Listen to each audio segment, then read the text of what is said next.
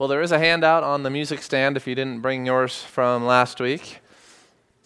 I hope you're holding on to these handouts. I know it's towards the end here. We're going to be taking a break from our series in the Old Testament survey after the new year, I suppose, will be when we'll switch over because we still got the minor prophets to finish up the latter prophets, the book of the 12, and that'll take us probably 2 weeks, and then we'll have Christmas and so probably right in starting in January, we'll start a new Sunday school series.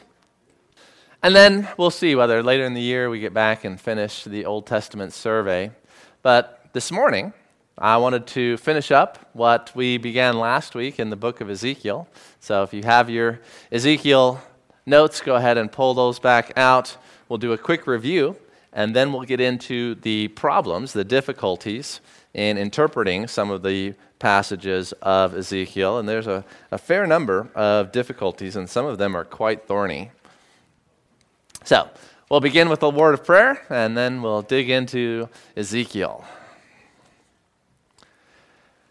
Father, we thank you for bringing us safely together this Sunday morning. We thank you for the snow and the rain and for all the ways that you bless the earth. Lord, as we've just celebrated this last week, the blessing of the harvest with our Thanksgiving festival, we just turn to you and remind ourselves of your faithfulness every year, every day.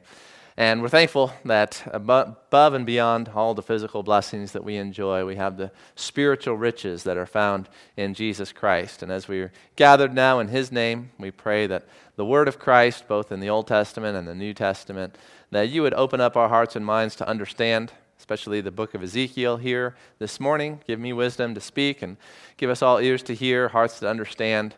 May this not just be a routine or an exercise for us, but Lord, stoke up the fire of our heart, the hunger and thirst that you command us to have for your word. May we all have hungry souls, recognizing that this is the bread of life and we need it in order to really live. Lord, we pray for those who will be coming later, that you give them safety as they travel down to church, and that you would continue to do your work among all the churches who are gathered in the name of Jesus Christ in building us up and bringing us to the unity of the faith. Amen. All right, so open up your Bibles to the book of Ezekiel. And while you're doing that, I'll remind you of the purpose of the book of Ezekiel, and that is there on the handout that I gave you last week, that the book of Ezekiel, like the other latter prophets, are set against the backdrop of the exile of Israel, both the northern kingdom, which had gone into exile earlier, and the southern kingdom. And so the destruction of Jerusalem and its temple were necessary measures for God's glory in judging his disobedient people. However, in the future, Yahweh, the God of Israel, will restore a repentant remnant of his people to the land and will establish them there with a new temple. So you see that the temple is a key part of the book, the destruction, the restoration of both Jerusalem and its temple, all for the glory of God in judgment and in restoration. So that's the purpose of the book of Ezekiel, and it's not dissimilar to the other latter prophets. Isaiah also is largely written about the coming judgment of Israel in the exile, and then Isaiah 40 through 66 was really kind of set in that period of the exile, even though it was ahead of Isaiah's own time. He spoke prophetically to that future generation. Jeremiah living in Jerusalem during the time of its destruction. Ezekiel being among the exiles in the land of the Chaldeans. And so all of the prophets are really set against this key historical event of the exile. Ezekiel, you remember what we talked about him last week? His name means strengthened by God. He is referred to as Son of Man 93 times in the book, which is basically God's way of letting us know and reminding Ezekiel that he's only a human and that God is the exalted one.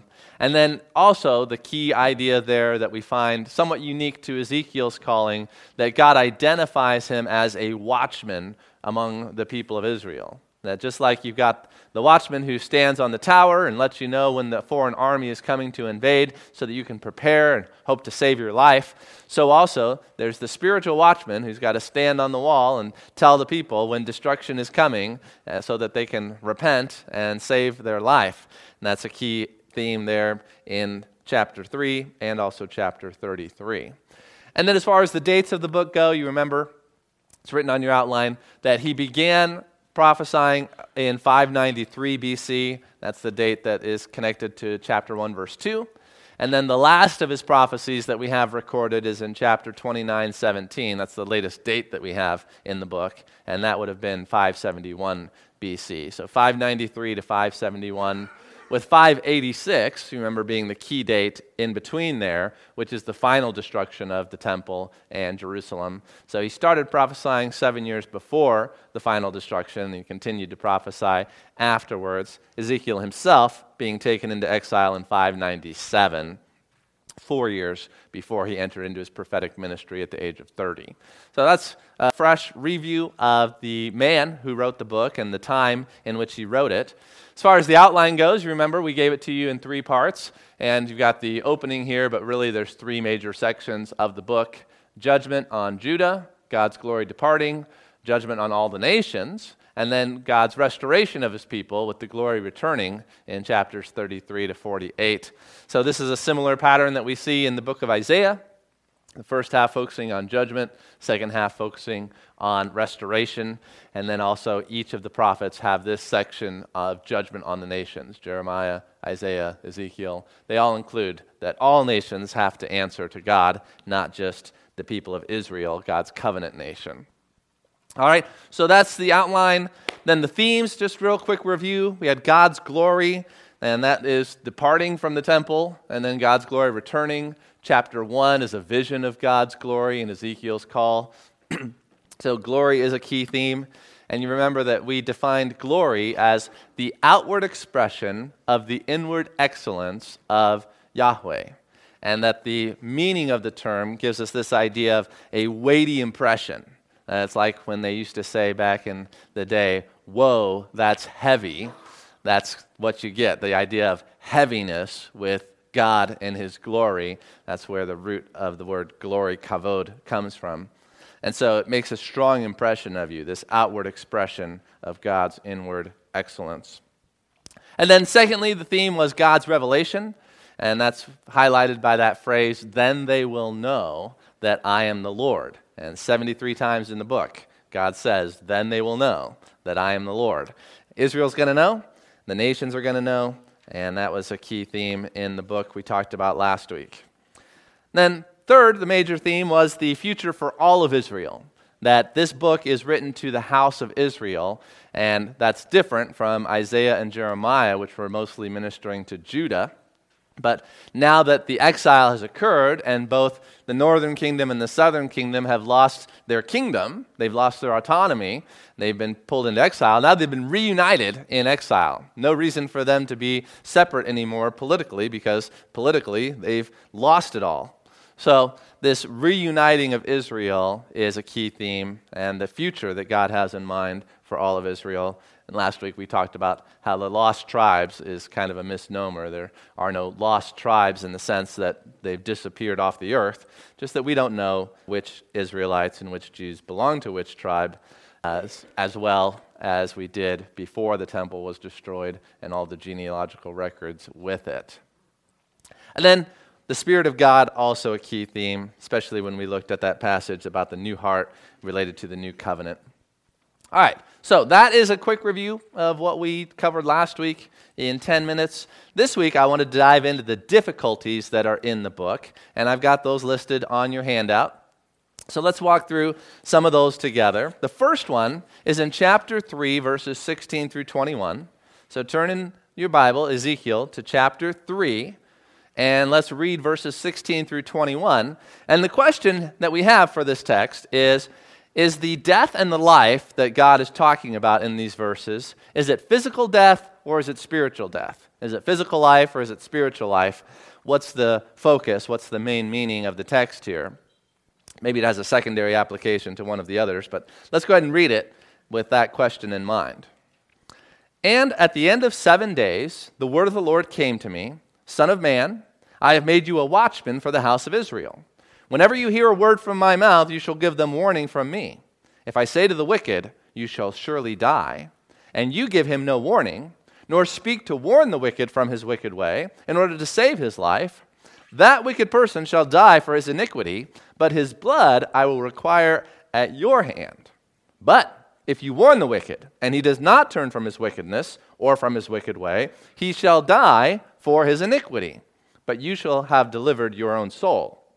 Again, if a righteous person turns from his righteousness and commits injustice, and I lay a stumbling block before him, he shall die, because you have not warned him. He shall die for his sin, and his righteous deeds that he has done shall not be remembered, but his blood I will require at your hand. But if you warn the righteous person not to sin, and he does not sin, he shall surely live, because he took warning, and you will have delivered your soul. So here are the dying and the living because of sin and judgment. Are we talking about physical death and physical life? Are we talking about eternal life and eternal death? What is in view in these verses? My understanding of the passage is that it's talking primarily about physical life and physical death because that was the main way that God was showing his judgments through the prophets, that the prophet would prophesy, that here, the nation is going to be judged and many people are going to die. And if you repent, you can be saved, like Jonah and Nineveh. But if you don't repent, you're going to be destroyed. And so this righteous man, this is not necessarily someone we're talking about losing their eternal life, that he turns from his righteousness and now he's going to die. And we're talking about dying eternally, a spiritual death. Now, I think this is a person who is a righteous man who is going to be punished. He's going to be judged for his sin if he doesn't repent. And we have this even in the New Testament. The New Testament being written to the Corinthians, Paul said that many among you sleep because you are abusing the Lord's table and you're not repenting of this wickedness at this most sacred hour of the church's meeting. And so punishment for sin by physical death or chastening unto death is a biblical idea. And I think that's the best way of reading the passage here in Ezekiel. We tend to read everything from a New Testament perspective because that's what we're used to. And the New Testament is full of warnings about spiritual life, and eternal death. The Old Testament, not as much. The Old Testament was talking more about physical death and physical life, and that was laying the groundwork, the foundation for understanding what the New Testament then later built upon that of the spiritual life and the eternal life. So don't get confused when you're reading through a passage like this and be like, oh, looks like you can lose your salvation and be lost if you commit this mortal sin and you die without repentance or something like that. Any questions about death and life in 3:16 through 21? There's a similar passage in chapter 33, verses 1 through 9, but for time's sake, we're going to keep moving. So the next one is in chapter 4, verses 4 through 6. Let's take a look at that. It's on the same page for me.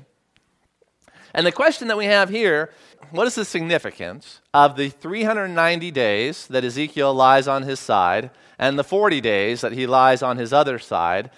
God says it corresponds to the years of their punishment, and so is this something that happened in the past? Is this something that's going to happen in the future? Is it literal? Is it symbolic? So this is actually one of the thorniest issues in the book of Ezekiel and probably one of the most difficult passages in the Bible to try to figure out exactly how to apply what it says here. So let's take a look at it.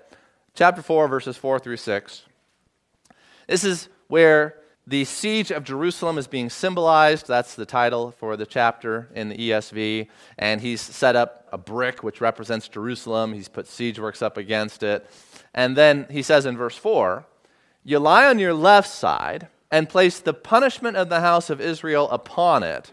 For the number of the days that you lie on it, you shall bear their punishment. For I assign to you a number of days, 390 days, equal to the number of the years of their punishment. So long shall you bear the punishment of the house of Israel. And when you have completed these, you shall lie down a second time, but on your right side, and bear the punishment of the house of Judah. 40 days I assign you, a day for each year. And you shall set your face toward the siege of Jerusalem with your arm bared, and you shall prophesy against the city. And behold, I will place cords upon you, so that no one can turn you from one side to the other, till you have completed the days of your siege." So the question here is, what are these 390 years that represent the punishment of Israel? And what are these 40 years, 40 days, a day for each year, that represent the punishment of Judah? Because this doesn't seem to correspond with the numbers of their actual punishment when you're looking at the time of the exile. Seems like the context here would be the exile, but how was Israel punished for 390 years in exile? We don't really have any historical information that would line up with that kind of time period. And then the 40 years for Judah is also problematic because their exile was 70 years, according to Jeremiah, not 40 years. And so how do we make sense of this? So it could be something that happened already in the past.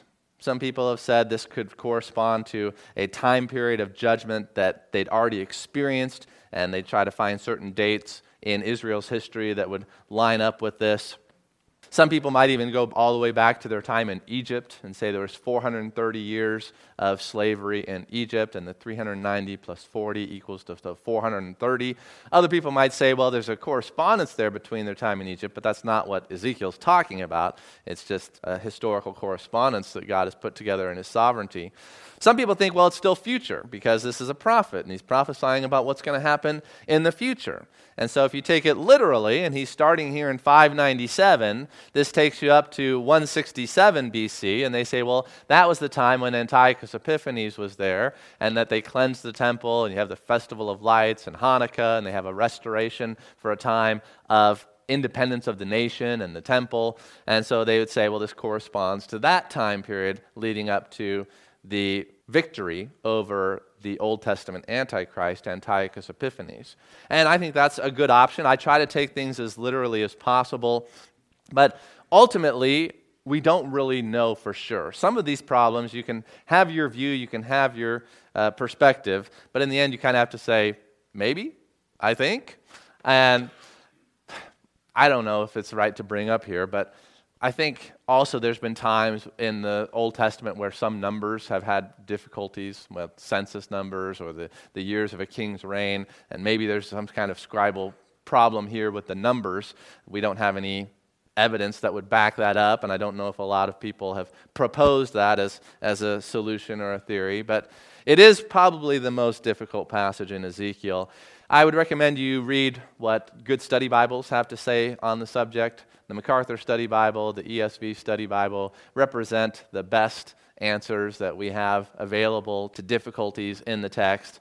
So really a study Bible is a wonderful tool, and I recommend you make use of it when you're doing Old Testament study and Old Testament reading. A passage like this, it can give you a lot of help on. So I'm not going to spend too much time on that one because I want to keep moving. Number 3. Who is the king of Tyre in chapter 28, verses 11 through 19? Let's take a look at chapter 28, verses 11 through 19.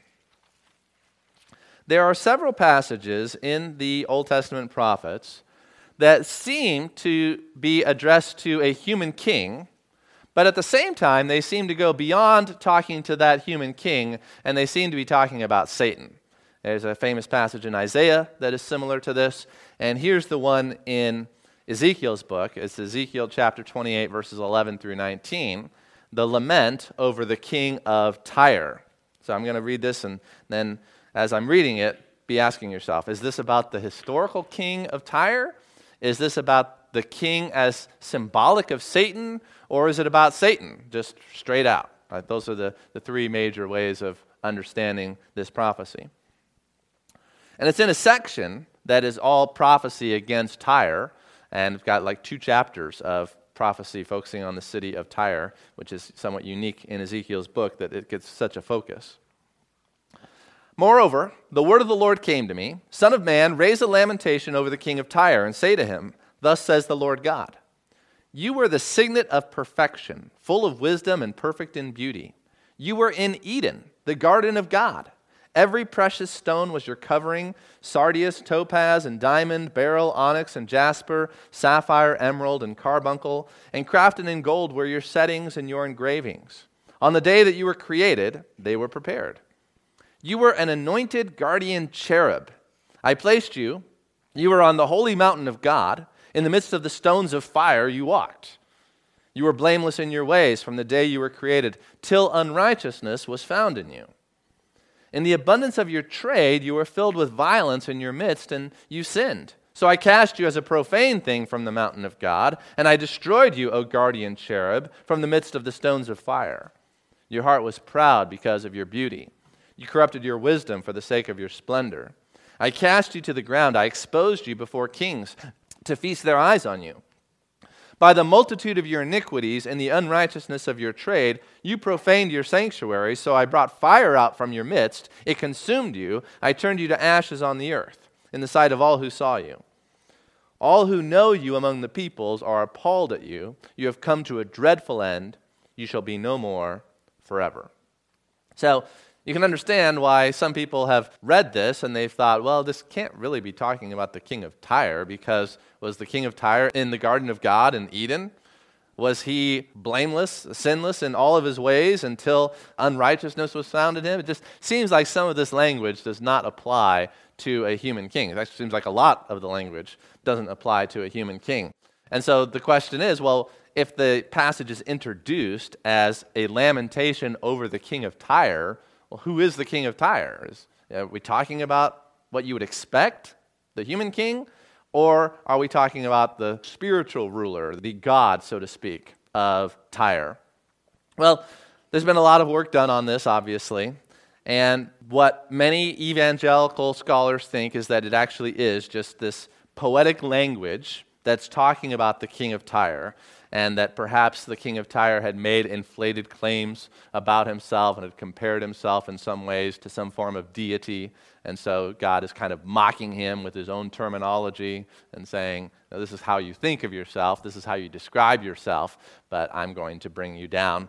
And that, I think, has grown in popularity among evangelicals, but the classic position of the church has been that this is a direct statement about Satan, to Satan, that God is addressing Satan as the king of Tyre. And there have been those who have tried to support this archaeologically, that the idols in the city of Tyre were called the king of Tyre. I haven't looked into that evidence too much to be able to determine how reliable that identification is, but I think it's certainly plausible that they called some of their idols, some of their gods, the king of Tyre, and that could be what, therefore, God is referencing when he says, say to the king of Tyre. He's speaking to their false gods, which, of course, is a representation of Satan himself, as there is no such thing as a false god, but what these pagans sacrifice, they sacrifice to demons, as the New Testament also affirms. So, whether you want to see this as somewhat mixed, that it's referring both in some ways to the historical king, who at that time would have been Ethbaal III, or if you think that it can also be at the same time referencing Satan in kind of a dual meaning, typological type of way, I think that's a viable position. A human king who is representing Satan or something like that. I'm open to either B or C. I think it could be a mixed message to both the human king and to Satan behind the throne, so to speak, or I'm happy also with the classic position that this is a direct statement, a description of Satan himself, and I think you don't go far wrong if you read it that way. All right, well, if you have questions about that, you can talk with me more later, but let's move on to number 4, and for that, we need to move to chapter 34, verses 23 and 24. And our question in this passage, and also the similar passage in chapter 37, is who is David in this passage? Are we talking about David, the actual historical person, being resurrected and being leader over the people of Israel in the resurrection? Are we talking about the Messiah, who is the son of David, and so you can reference him by calling him David? And so let's take a look at those verses briefly as well. Chapter 34, verses 23 and 24 say this: I will set up over them one shepherd, my servant David, and he shall feed them, and be their shepherd. And I, the Lord, will be their God, and my servant David shall be prince among them. I am the Lord, I have spoken." Notice that he refers to him as a prince among them, and that becomes significant later in the book of Ezekiel. In chapters 40 through 48, you've got an extended section here. Now, all of this is about the restoration of God's people, but 40 through 48 kind of stands apart as it describes a temple that has not yet existed, a division of the land that has not yet existed, and it talks about conditions in a future glorious Israel that doesn't seem to have ever happened before. And so most of us who are premillennial take Ezekiel 40 through 48 as being a description of the millennial temple and what the land of Israel is going to look like during the millennium. And there in those chapters, it also references the prince in chapter 44, verse 3, and chapter 46, verse 16. And so you have to take those into account as you're trying to do your interpretation here in the earlier section of the restoration part of the book when it talks about David being king over them. So are we talking about David being resurrected and ruling under Christ? That's probably the most literal interpretation. And I think also in light of how I read chapters 40 through 48, I think it also lays weight to that position as well. It could also be a figure of speech for the Messiah, and many interpreters take that position, and I don't think it's heretical. However, I think the better reading here is to understand that this is a reference to a resurrection of David, and that David is going to have a key place as a prince over the people of Israel underneath God, the Messiah, Jesus. And so, a very interesting passage there. All right, let's also talk about chapter 38 and the identity of Gog and the timing of this invasion that Gog from the land of Magog brings against the people of Israel. Gog appears to be the name of this human leader, this chief prince, as the ESV translates, of Meshech and Tubal. And so Magog, Meshech, and Tubal, you go back and you look at ancient maps, these would be regions that were far north of Israel. And so very often commentators will identify this with Russia. Russia is far to the north of Israel. Now, the word for chief, where you see that in verse 2, chief prince of Meshech and Tubal, that word chief is in Hebrew, Rosh. And people identify Rosh as Russia. And so there's been historical identifications with Russia, also with that name Rosh.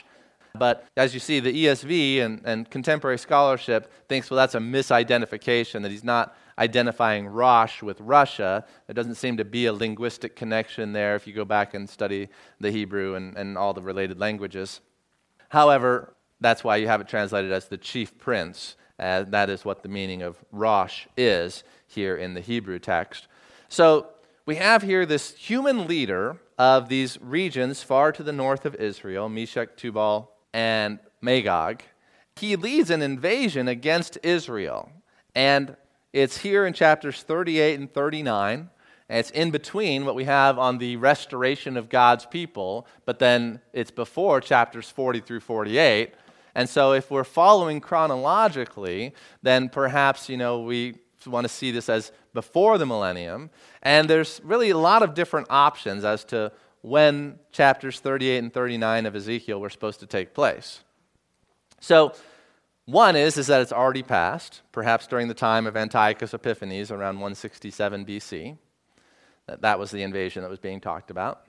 Others think, well, it's at the end of the church age, before the Great Tribulation, so that sometime here in the next few years, maybe there's going to be this invasion of Israel from the north, from Russia and other countries that are associated with it, and that this prophecy is going to be fulfilled even before the Great Tribulation, the 7 years that we are anticipating.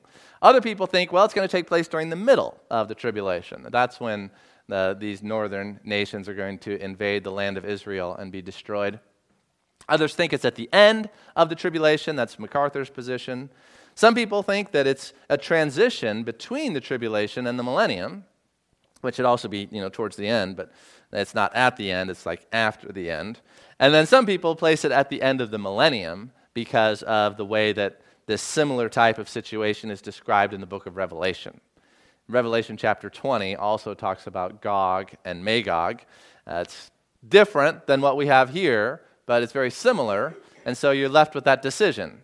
Is this the same thing that's in the book of Revelation, or is Revelation describing a different event that is similar, that's patterned on this one? And so it's a thorny issue also, and I've gone back and forth in my views on it. Someday if I preach through the book of Ezekiel, then I'll really have to figure it out. But for now, I'd say read through a good study Bible and hold a position tentatively. Don't think it's a simple solution. All right, then finally, I want to talk about the temple in chapters 40 through 48. Is Ezekiel's temple literal or is it just symbolic? And again, this is kind of a difference between a dispensational reading of Scripture versus a more covenantal reading of Bible prophecy, that those who look at the Old Testament prophets and say, well, it's mostly all fulfilled spiritually in the church. Well, this is another one of those passages where we divide, that we who are dispensational in our view of Bible prophecy, we think, no, this is something that has to be fulfilled in history, just like all the other prophecies of Scripture. You can't just make it symbols and spiritual being fulfilled in the church. And so that's a key interpretive issue in the text. If it's symbolic, what is it symbolic of? Is it symbolic of the church? Is it symbolic of the New Jerusalem that we have at the end of the book of Revelation? And so it could be, to some interpreters, I don't think this is a good way of reading it, a spiritual picture of Solomon's temple. That's the second temple. And this is like what the glory of the second temple could have been or should have been, or a idyllic, symbolic picture of that temple. I don't think that's the right way to read it. Instead, I think this is talking about a third temple. Solomon was the first temple.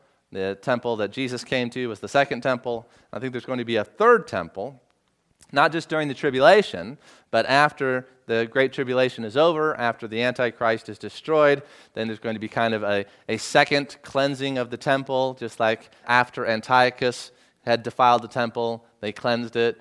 And so after the Antichrist defiles the temple, then they're going to cleanse it and beautify it and glorify it during the millennium. And so I think this is the millennial temple.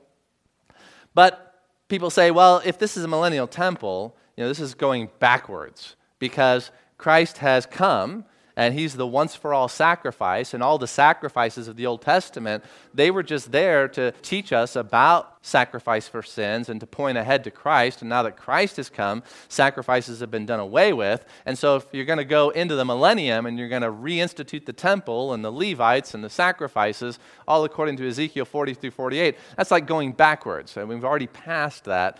We've had the fulfillment of those things. We don't need to go back to those things. In fact, the whole book of Hebrews is telling us, don't go back to the temple and the sacrifices. And so people who want to interpret it symbolically or spiritually, they accuse us of really going backwards in God's plan by anticipating this future temple with future sacrifices. So if premillennial dispensationalism is right, and there's a third temple, what are we supposed to make of the sacrifices in this temple? What is their purpose? Why do we have them? Why does Israel have them, as I should say? Well, I think your problem with having sacrifices after Christ has come as the once-for-all sacrifice, I think part of the mindset that contributes to that problem is a somewhat Neoplatonic worldview.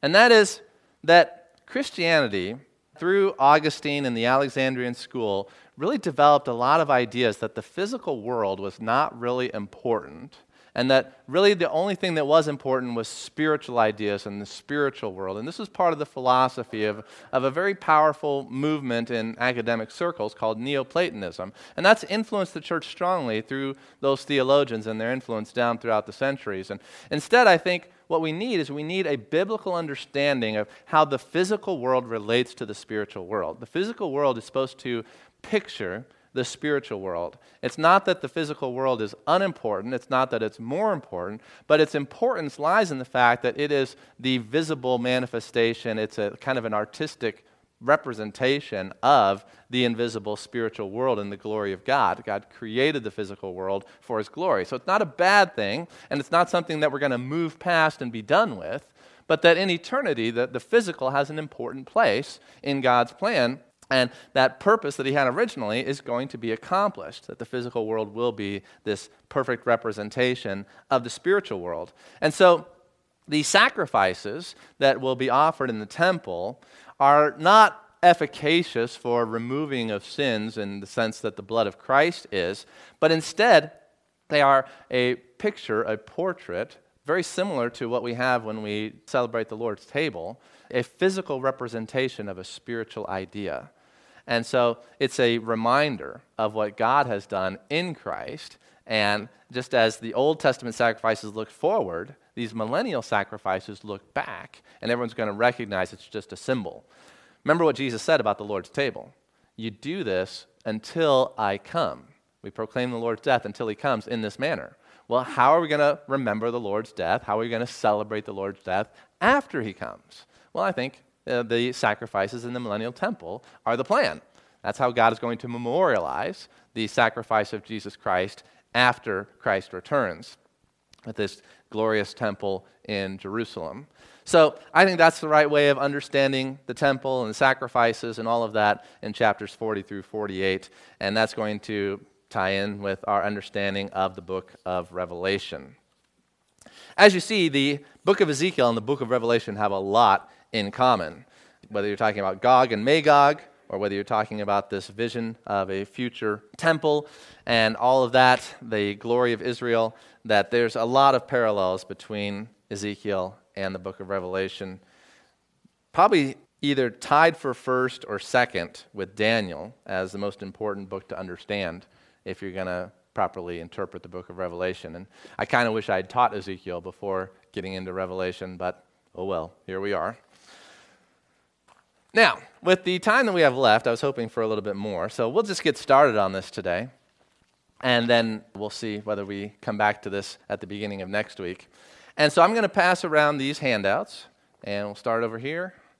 And I want you to divide up into small groups, 2, 3, 4 at the most, and walk through together these Old Testament discussion questions, these Old Testament survey discussion questions. And I wrote many of these based upon our course goals, that we want to be able to articulate the purpose and message of each book, be familiar with the major events and people, be able to communicate the big picture and relate the parts to the whole, discuss the major theological themes and the significance for us today and how it helps us understand the New Testament. So these questions are designed to get you talking about that with one another